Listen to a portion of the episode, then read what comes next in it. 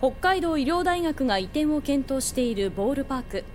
場所は計画中の JR の新駅近くで2028年度を目指しています。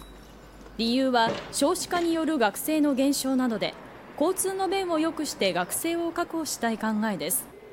移転の検討を受け当別町長が今日午前大学を訪れ残留を求める要望書を手渡しました。町がですねどれだけのですね、えー、まあ、影響を受けるかというのは本当に計り知れない思いを真摯に受け止めていただいてで踏みとどまっていただきたい。大学は明日の理事会で移転の方針を固める見通しです。